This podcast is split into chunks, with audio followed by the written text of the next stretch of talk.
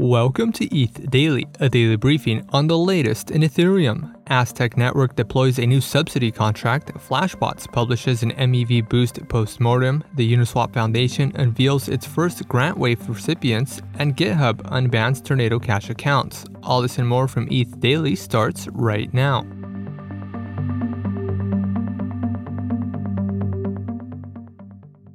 Aztec Network deployed a new subsidy contract for its privacy rollup. The contract allows anyone to fund subsidies for bridge transactions when certain parameters are met. The parameters include the bridge ID, the subsidy amount committed, and the bridge contract backstop, which specifies how often the subsidy is run.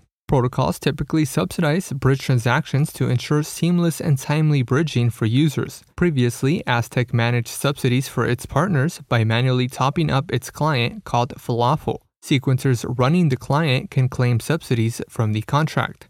Yearn is the first protocol to deploy a subsidy contract on the network. Flashbots released a postmortem for a bug that was found in MEV Boost a day after the merge. The software failed to decode the GET payload request body when a deposit was included in a signed blinded beacon block sent to the relay, resulting in validators missing slots. The bug was caused by a missing container structure with the proof field of deposit type 1 in the beacon block body class. A final fix was released on September 16th with MEV Boost version 1.3.1. Flashbots is aware of three instances where the bug caused a missed slot.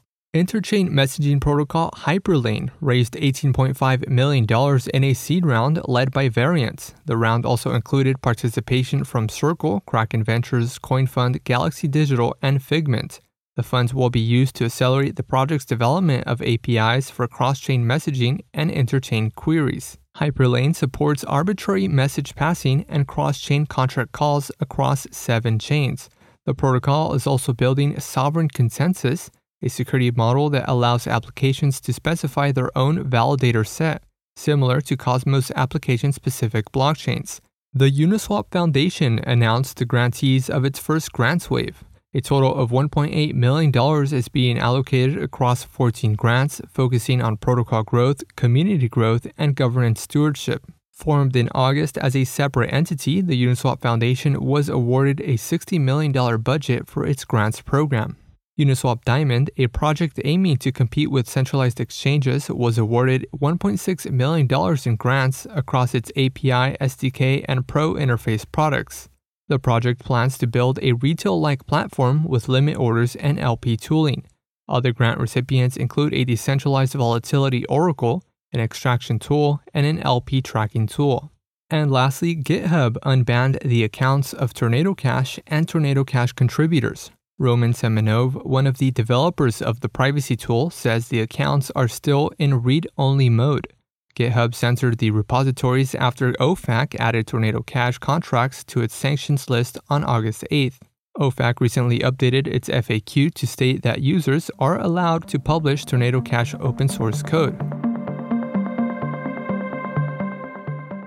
This has been a roundup of today's top news stories from ETH Daily. You can support this podcast by subscribing and following us on Twitter at ETH Daily. Also, subscribe to our newsletter at ethdaily.link forward slash newsletter. Thanks for listening. We'll see you tomorrow.